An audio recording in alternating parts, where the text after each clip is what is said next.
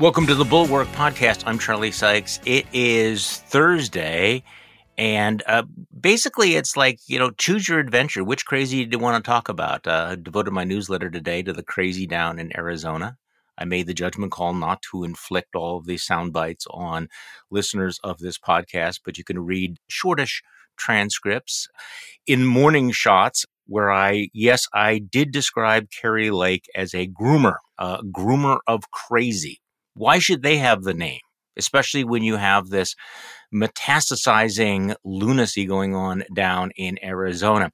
But today, let's focus on some other strange stories that are happening up on Capitol Hill. And we are joined by Dana Milbank, a nationally syndicated op ed columnist for the Washington Post, who is speaking to us from the nation's capital right now. So, good morning, Dana.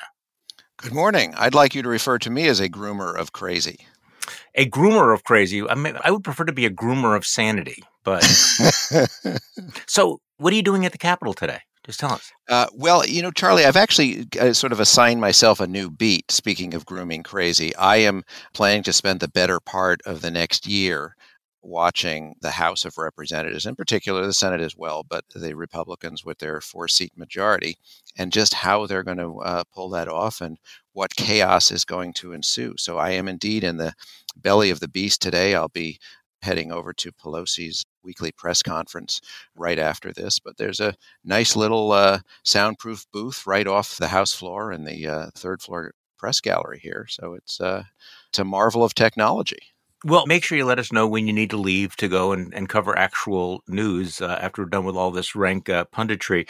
So it occurs to me that we're in this very, very strange moment right now where the Republicans have just won control of the House of Representatives, but they are in absolute, complete disarray. Whereas the Democrats, who have spent the last 50 years modeling being in disarray, are in remarkable array could just take a moment to talk about how the fact that you had a changing of the generational guard among House Democrats and it was unanimous. There was no, the knives were not out. There was not a lot of, you know, things being thrown up against the wall. And they have a new leader and he was elected by acclamation. So can just reflect on this sort of strange reversal of, of fate that we're seeing on Capitol Hill. Yes, that's exactly what I've been seeing all week here. And if, yes, of course, it's the opposite of what you'd expect. But really, yes, Republicans won the House, but Democrats won the election. Hmm. In the sense that there was no wave. And if you thought the Democrats had difficulty governing with a five seat majority, well, wait till you see Kevin McCarthy with a four seat majority. So, I, you know, I think it's not just the disarray, it's the mood of things. You know, in the, the House Democratic caucus meetings, you know, there's hugs and smiles and handshakes and backslapping. I think they feel that uh, certainly that they dodged a bullet there, but also that they're maybe just beginning to uh, break the MAGA craziness that's going on. You know, and of course, then you've got Kevin McCarthy, who I guess he's more likely to be speaker than anybody else is. But he's got these five hard no votes right now. He's got you know, a month to try to convince a hard no to be a, a squishy maybe. But uh, you know, and there's said to be maybe 20 who aren't mm-hmm. so keen on going along with his speakership. So he's basically going to spend the next month giving things away to them. He may well give away things that make it even more impossible to govern. You know, is there going to be this motion to vacate the chair, which basically means they've got a gun to his head, and at any point, any member can demand a vote of no confidence in Kevin McCarthy. And, you know, this week we actually had a vote of no confidence in Kevin McCarthy, and it was cast by Kevin McCarthy because he's getting on board with passing this omnibus, this massive spending bill mm. now. Uh, so he doesn't have to do it in January. You would think if you were confident in your leadership, you'd want a short term spending extension so you could enact the big spending bill in January when you take over. But Kevin McCarthy has no confidence in Kevin McCarthy's ability to get that through the House. And I, I think that's that's sound judgment on his part. I have no idea how he's going to govern the place. So Democrats are uh, now in the minority. They have one task, and that is going to be to, to thwart Kevin McCarthy, which is a much easier task than trying to govern with a four seat majority. I, I, think you've already answered my question, but I just don't see how this works. I, I don't see how, uh, first of all, let, let's talk about Kevin McCarthy becoming the speaker, there are 20 quasi hard no votes. Now, technically, he does not need 218 votes to be elected speaker, right? That if they mm-hmm. decide not to vote, if they don't show up or they abstain, he can win the speakership with a smaller number of votes. First of all, is that that's correct, right? Yes, he needs a majority of, of, those of the votes cast. So of, of the votes cast. But in terms of actually governing now, because there are a lot of quasi centrists to the extent that we can describe anyone in the Republican Party as a centrist, there are at least a dozen or more newly elected Republicans from crossover districts that were won by Joe Biden that might not want to go along with the crazy caucus. And mm-hmm. so he's he's going to have to find a way to square the circle. He's also going to have to find a way to make deals that you know might be compromises with the Biden administration and you know that nothing outrages or stokes up the perpetual outrage machine more than right. compromising with Democrats. And you know that Donald Trump, who's got no skin in the game, is just going to be throwing turd bombs from Mar a Lago at him anytime he actually wants to make a deal. So, how does it work? Absolutely. And one of the other rules that appears uh, likely, certainly possible, and I, I, would say likely that they're going to impose on McCarthy, is that he can't bring anything to the floor unless it has a majority of the caucus. Oh, that's very significant because think about what's happening with the rail bill. They uh, had the vote in the House here yesterday, and Republicans got up on the floor and said, Yes, it's terrible. It's a Biden failure that we're all here, but it would be absolutely catastrophic to have this rail strike, a loss of $2 billion a day to the country. So we've got to support this. And what happened? Well, 40% of the Republican caucus made that sensible vote. 60% of them said, no, we're going to vote against this. We would rather have an economic calamity uh, than have any sort of a, a mm-hmm. reasonable mm-hmm. compromise right now. And I think that's probably a good proxy for what you're looking at. 40% of the Republican caucus, I wouldn't say they're moderate, but they're sort of in the reality based community. 60% not there at all you know, willing to inflict economic calamity rather than do anything that might appear to be compromising or voting with or endorsing the Biden agenda. So, you know, how do you govern in that way? So, yeah, you mentioned there are a few moderates, and they can be just as much, uh, you know, you only need uh, five of them, the way things look now, to throw the entire vote off kilter. So they can screw things up just as easily as the Freedom Caucus can do you know, it just seems that when you only have four votes to play with and two thirds of your membership is kind of wackadoodle, I don't see how you uh, how you govern in any situation. I don't see how you compromise with the Democrats. I don't see how you placate the mainstream Republicans and uh, the Freedom Caucus. Even with a 20 or 30 seat majority, it was you know which is the sort of thing that Paul Ryan and mm-hmm. John Boehner had. They couldn't handle it. Now Kevin McCarthy, who I you know is a a bear of very little brain, I would say, compared to Boehner or Paul Ryan, dealing with a fraction of their majority. To get a little bit more specific, what happens with aid to Ukraine? Because I think that there's a strong bipartisan majority that would support aid for Ukraine. But with the Hastert rule, is Kevin McCarthy going to be able to get a majority of the caucus to move ahead on that? And even if he did that, what will Donald Trump say from Mar-a-Lago? I mean, all of these things seem to be, you know, unanswered questions. His ability to do that. So, do you, what, what is your sense on on Ukraine? Yeah, because, I, I mean, obviously that that's a life and death uh, issue that they're going to have to confront very shortly. Now, you know, I mentioned the the rail strike bill. Yeah. Now, notably, McCarthy and Scalise voted with the 60% of the crazy caucus that said, mm-hmm. no, we'd rather have economic calamity than than than vote with uh, with the Democrats uh, on this bill. You know, Ukraine may be just on the other side of the line, so uh, maybe a, a, portion of the crazy caucus will side with the sensible caucus. You know, certainly Kevin McCarthy and, and Steve Scalise are on the side of not abandoning our allies in Ukraine and handing the place over to Vladimir Putin. But McCarthy has also said it's going to be difficult. So I, I mean, I think the compromise he's working out now is you know all kinds of investigations of how the money is being spent in Ukraine. And when you look at the list of investigations that they're preparing to pursue, whether that's you know against Mayorkas at DHS or you know the eight different uh, Hunter Biden investigations. Investigating where the money is going uh, in Ukraine actually is a perfectly sensible one. So, I, it would surprise me, even in this broken caucus, in this broken House that they're going to have, if they couldn't get support for Ukraine. But it'll probably be a much, like everything else, a much noisier process and a far lengthier one. And everything's going to be done in a state of suspense because you won't actually know what's going to happen until you get out there on the floor. And also with a very, very short leash which was on display this week. We spent a lot of time on the podcast talking about Trump's dinner with Nick, dining with Nazis, and the fallout from that. So uh, Mitch McConnell comes out yesterday or the day before, I've lost track of, of, days now, and, and without prompting, rips Trump, saying that he's not likely to be elected president again. Interestingly enough, he said he's not likely to be elected. He did not say, and therefore should never be elected president again, right. but we take what we can get. He's a pundit too. You could have it, him on the Bulwark it, podcast. Well, exactly. It's That was more punditry than moral leadership. But there was a little bit of contrast between his approach and and Kevin McCarthy. So could you talk about this? I mean, McCarthy has this incredibly complicated dance. He's got to do a kabuki dance on a tightrope here, right? With with with Donald Trump.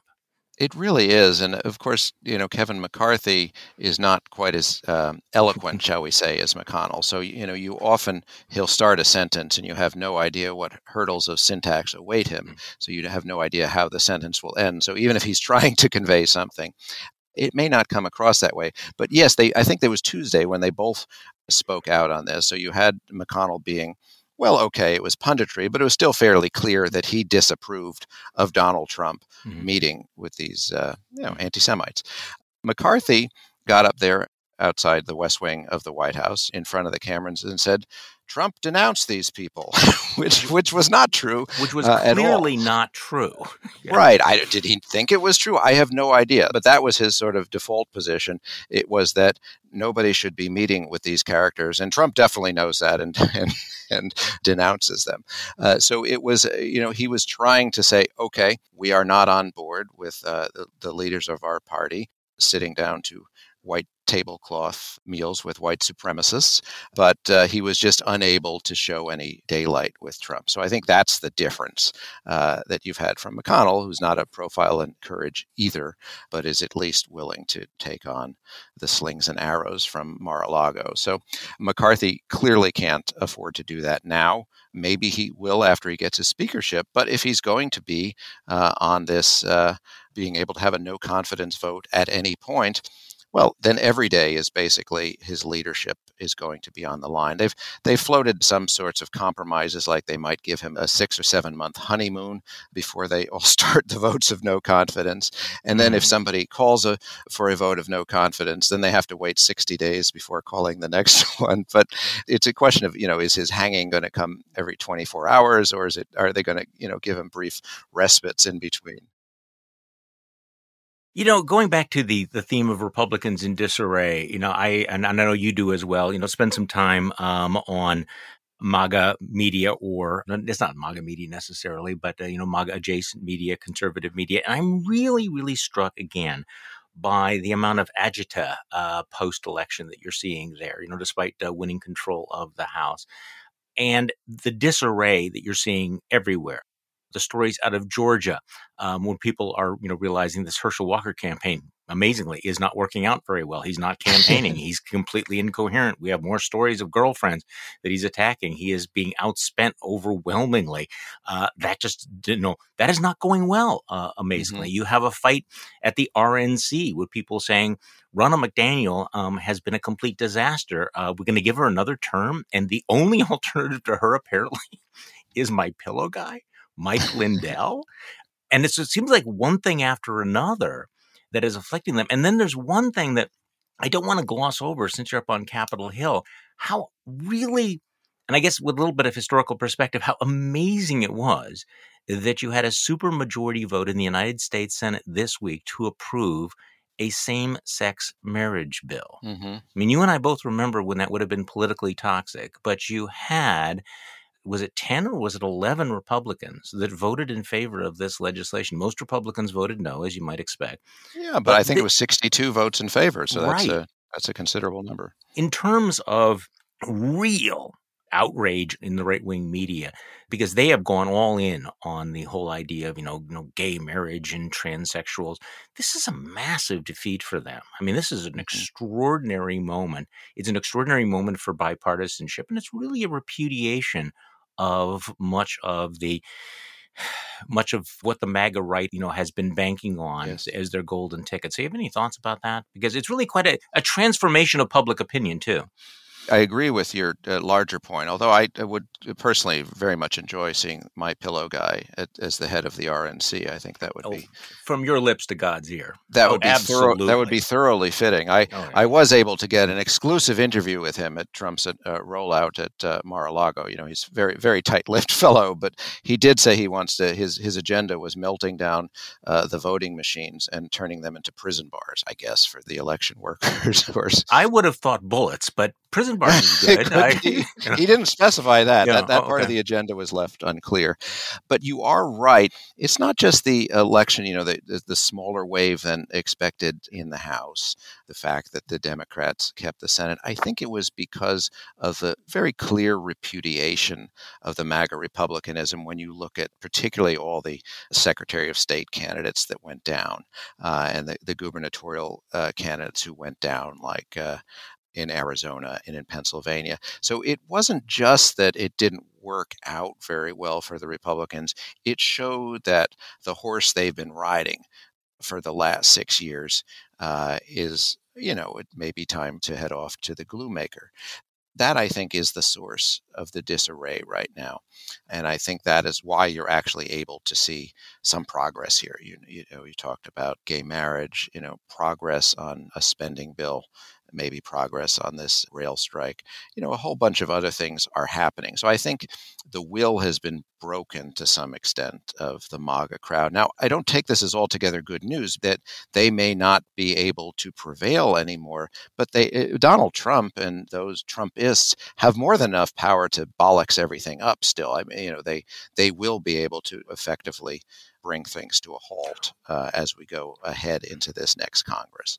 This raises an interesting question um, that I wanted to get your take on. Um, A.B. Stoddard has a great piece in the Bulwark today, reminding Republicans that Donald Trump is not going to graciously go away. He is not going to concede that Donald Trump will burn it all down if he cannot control the party. And I guess this is the one thing that I think that a lot of both pundits and Republican wishcasters have, have yet really to grapple with, which is how do you what do you do with a problem like Donald Trump? He's he's in the mm. race. He never acknowledges defeat. Ron DeSantis may be the great hope down in Florida. We can get to him in a moment, but you know, mm-hmm. what what is your take on this? I mean, how does the Republican Party move past Donald Trump if Donald Trump has made it perfectly clear that he will pull the temple down around him, that he will burn yes. everything down? And he's uniquely good yes. at that, uh, Charlie. I mean, if you think about, like, look at the wreckage around this man uh, of all the people who have supported him, who have wound up uh, um, in prison or disgraced or defeated or some combination of those things. And in each case, you see who walks away from the wreckage is Donald Trump. Character assassination is his unique gift. Look, uh, DeSantis may be able to prevail against him in a Republican presidential nomination battle, but Trump's ability to destroy uh, the reputation and the image of people is really second to none. And uh, so I think we have only begun to see a little bit, you know, Trump is sort of debuting uh, lines of attack. So I think that is true, and that has to be kept in mind that uh, he has uh, the ability to destroy. I, I have no idea uh, what Republicans do about this. There were, they, you know, they they had years in which, as you know, that they they could have done something about it, but I, I don't think. You know, suppose he doesn't command 80 or 90 percent of the base, but only half of the base. Well, that's that's still enough to uh, to cause mayhem uh, every well, which that, way. And I've you know he has no loyalty other than to uh, Donald Trump, so there's no moral or political uh, imperative to uh, not to do that. You know, all the focus is on what a big winner Ron DeSantis was down in Florida, which is true, but also I think it's an underappreciated story that Brian Kemp in Georgia defied Donald Trump very, very directly and was mm-hmm. excommunicated mm-hmm. by Donald Trump, who supported a primary opponent to him. Brian mm-hmm. Kemp blew the Trump backed uh, opponent uh, out in the primary and then won handily in the general election. So if you're looking for a Republican right. that can survive Trumpism, Brian Kemp has actually, of all of these guys that are out there, has actually is the one guy that has done it, hasn't he? You can defy Trump and survive, and he proved that. Yes. And Brian Kemp will have another data point after the special election. Does uh, Herschel Walker go down in flames without Kemp on the ticket with mm-hmm. him? You know, that's actually a laboratory experiment of what was what was bringing out voters and, and who wasn't bringing out voters. So we'll have the answers to that very shortly. But yeah, eh, but also in, in Florida, I mean, let's let's be clear: the Democrats really didn't contest Florida. They had candidates, they had serious candidates on the ballot, but they really weren't working. Uh, they weren't pouring money in there, the party or Democratic donors. They weren't uh, doing get out the vote efforts. They weren't uh, working with Latino voters because mm-hmm. of the assumption uh, of defeat. I think that was a, a mistake, but uh, Florida was very much not in play. So I think that artificially magnifies the size of DeSantis's win. There. Well, DeSantis is uh, he, he's not necessarily the front runner, but he's sort of the pundit's front runner, and now he's getting the front runner treatment. I don't know whether you've had a chance to read Mark Leibovich's uh, tr- treatment of him in the Atlantic. I started. It's I a great read, basically saying, you know, we, you know, maybe from a distance he looks really formidable, but uh, up close and personal, maybe not so much. And I, I, guess this is one of those moments where you have to remember all of the other guys that were trotted out as front runners, as you know, great hopes, who then fizzled um, in the presidential spotlight. And we just we mm-hmm. Ron DeSantis has just not been remotely tested. Uh, yet, has he? Yeah, this is true. And I mean, probably the best thing for Ron DeSantis would be if it's a Ron DeSantis versus Donald Trump nomination fight because you know the reason we had Donald Trump in 2016 was because there were I don't know, 15 or 18 of them. Um, but uh, and there were there, there were several serious ones, um, but none of them was able to get a clean shot at Trump. He was able to pick them off uh, uh, one at a time. Uh, whereas if, if, if I, am still convinced if Republican voters had been given the choice between Donald Trump or not Donald Trump, they would have chosen that. Um, but I don't think they ever had that choice because it was carved up uh, among so many others. So and you know that's that could easily happen again. Anybody anybody who's saying Donald Trump cannot win the Republican nomination, I think is uh, as being a bit too hopeful. Of course he yeah, can. Of, of course he can. Okay, let's go back to the the House Republicans. Uh, since you were up on Capitol Hill, um, you wrote about the you described the House under the GOP as the crazies take the wheel. And in particular, uh, this uh, this this press conference, this announcement by Jim Jordan and James Comer from uh, Kentucky, um, announcing all of their multiple probes into the president's son Hunter Biden. I'm going to admit that I have I've made the, the, strategic decision not to focus on Hunter Biden until we get some evidence that, in fact, it's relevant to anything. But it seems hard to overstate the absolute obsession of House Republicans with Hunter Biden. Where is this going? And can it actually do damage to Joe Biden? Or are Republicans just going to be clown themselves? I think I think your last question answers itself, Charlie, based on history. But you know, so that uh, you know, Comer was kind of revealing as he talked about this because he said several times, "This is about Joe Biden." Yeah. You know, he's the big guy, apparently. You know, according to something in the uh, on the Hunter Biden laptop they tried to draw that link, and it was because I don't know, uh, you know, Hunter asked for office space for Joe Biden, uh, uh or or mm-hmm. various other you know uh, glancing references like that. Um, but then he sort of gave the game away when reporters started asking questions about other you know other topics, uh, you know, January 6th, other things of interest, and Comer says, can we please get back to Hunter Biden? Hunter Biden, it's very important.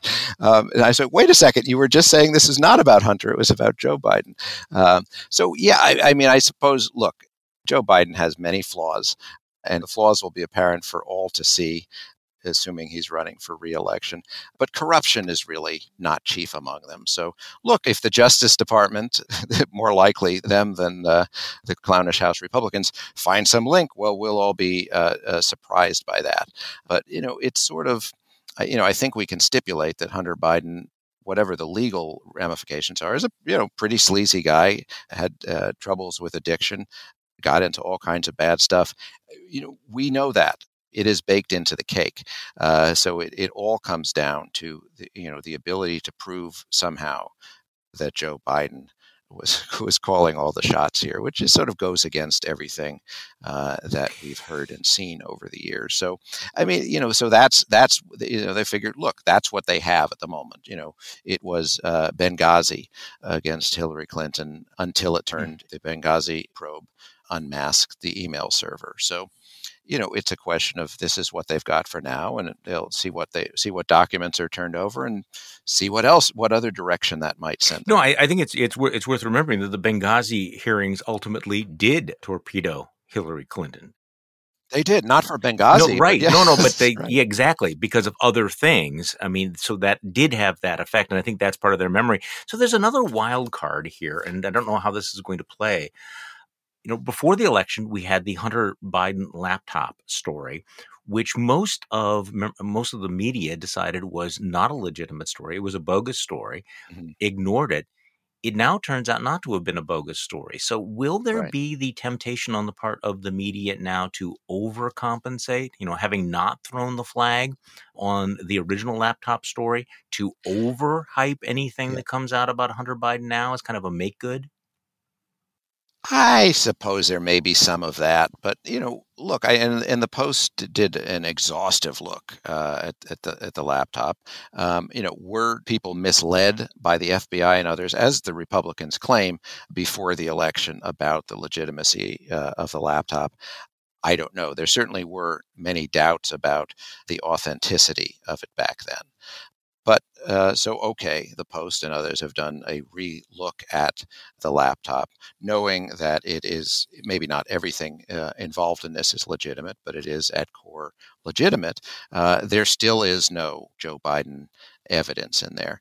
What uh, Jim Jordan's talking about now is not really the laptop, but whistleblowers. We have whistleblowers. We have 18 whistleblowers, uh, apparently. So, okay, well, if they, you know, if uh, if they've indeed uh, got whistles and goods, well, they'll, I guess we'll be hearing from them. But if you know they're blowing uh, uh, silly kazoos, I suppose we're going to uh, hear about that too.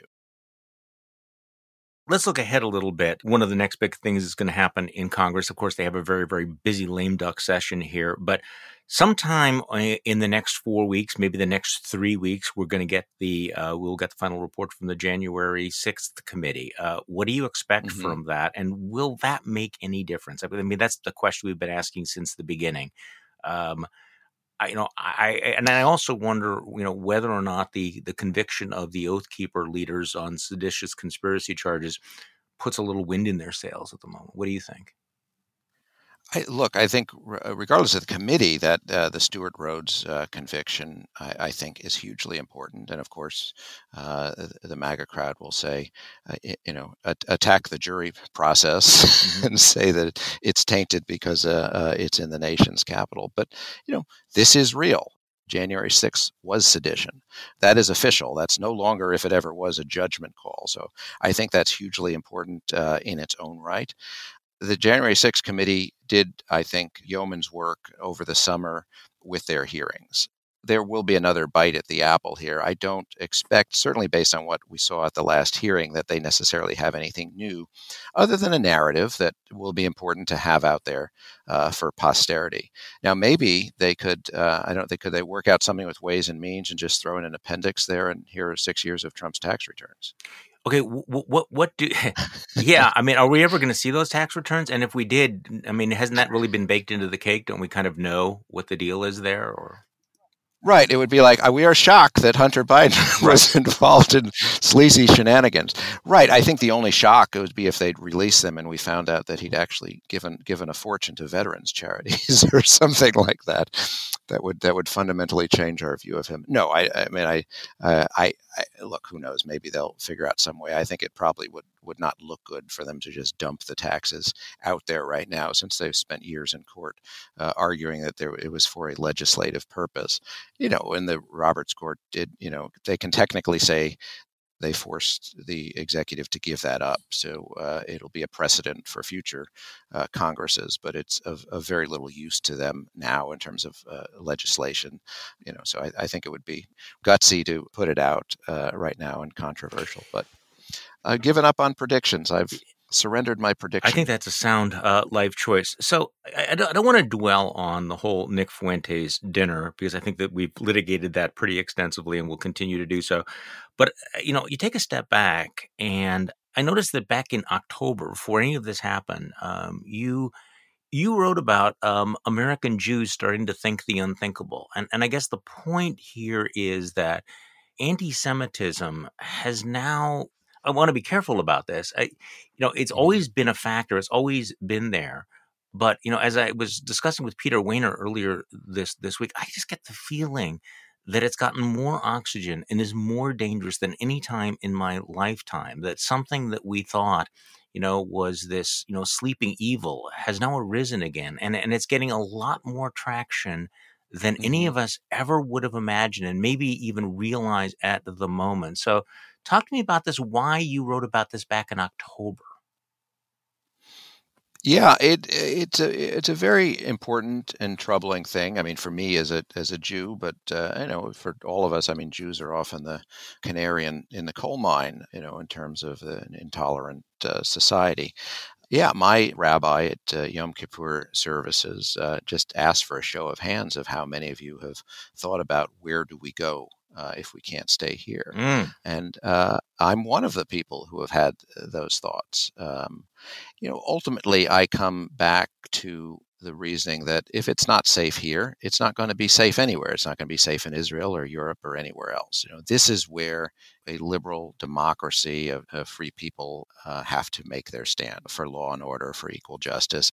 And if it fails here, certainly we can't count on it anywhere else. But uh, you know, I would say uh, you know, half or more of the people were raising their hands uh, in my synagogue. And I talked to uh, Jonathan Greenblatt um, uh, at the Anti Defamation League, and he says it's among the most common questions he's getting. And this is something that would, would never contemplated, no. Uh, certainly in my lifetime. Anti Semitic incidents, as the ADL counts them, I think it was a tripling since uh, uh, 2015 when Trump came down the escalator and uh, it remains at uh, record high levels. You know, and it's important to point out this is not just Nick Fuentes and the right; it's the BDS movement that often mm-hmm. bleeds into anti-Semitism on the left, particularly on college campuses. That's been a problem too. But I think we've seen uh, what Trump did here was just the latest example of this, but it's been happening since Charlottesville and you know the many anti-Semitic actions of Donald Trump uh, uh, in the years before them. You know, so people have been scolding Republicans or you know scolding Trump for this. To me, it goes beyond politics, and what's happening is these people have been pulled into the mainstream. It has been legitimized. So now we're talking about uh, Holocaust denial, as if this deserves a place in, in any uh, American discussion. So uh, they have been emboldened. You know, they, they've emboldened uh, the Daily Stormer mm-hmm. Uh, and, and neo Nazis, just as they've emboldened QAnon and Proud Boys and uh, Stewart Rhodes and all the rest of them. And this happened before the 2016 election. I mean, there was a lot of discussion about that during that campaign. And some of the people that have become the anti anti Trumpers um, were raising alarms about Donald Trump's wink wink alliance with some of those people even before he was elected president. So, I mean, absolutely. I, yes. Yes, indeed. And, you know, it, it was sort of subtle uh, at first. It was the, uh, retweeting right. uh, of of people. It was the use of remember there was that questionable use of uh, Jewish star atop a, a, a pile of I money. Was this. that an accident? Uh, then there were the ads uh, about uh, George Soros and other financiers, mm-hmm. you know, globalists. You know, so they were anti-Semitic overtones. There was Trump going before a Jewish audience and saying, "You won't support me because I don't want your mm-hmm. money." Um, uh, and, you know, his his response, you know, is, "Yeah, I've got a you know a Jewish daughter and and, and grandchildren, and no doubt some of his best friends are black." Yeah. Which explained nothing. Uh, so you know we've seen that uh, over and over again. Uh, you know people like uh, Richard Spencer was uh, was saying in 2016 we have a psychic connection uh, with Donald Trump. They were saying, you know, he completes us. And this is before Charlottesville. Um, so, you know, I think the anti-Semitism, you know, maybe compared to the anti-immigrant stuff, the uh, the pure racism directed at uh, Latinos, Asians, Black Americans, uh, that was uh, less subtle. But you know, I think it's now inevitably, you know, it's not just sort of this undertone; it's now the melody of MAGA Republicanism. I think that's right. And also the mainstreaming of conspiracy theories and conspiratorial thinking, because that always seems to end up with the Jews behind it. And, you know, even though Nick Fuentes is clear, you know, sort of a neo Nazi, he's the exclamation point on that story. The real, I think, problem is the fact that, uh, that Trump actually did want to have dinner with Kanye West, who is an amazingly famous, wealthy, mm-hmm. successful mm-hmm. pop culture figure who has been trafficking in vile anti Semitism. And as a result, you know, I often think of, you know, anti Semitism as being the recessive gene out there, you know, that's always been out there, but you, you know, we're able to safely, you know, keep it at arm's length or suppress it. But what's happening mm-hmm. now, I, I fear, is that it's being introduced to a whole new generation in a whole new ways. That mm-hmm. you have millions of people that have now been drawn into this conspiracy mindset who are now being exposed to people saying, and you know who's behind it.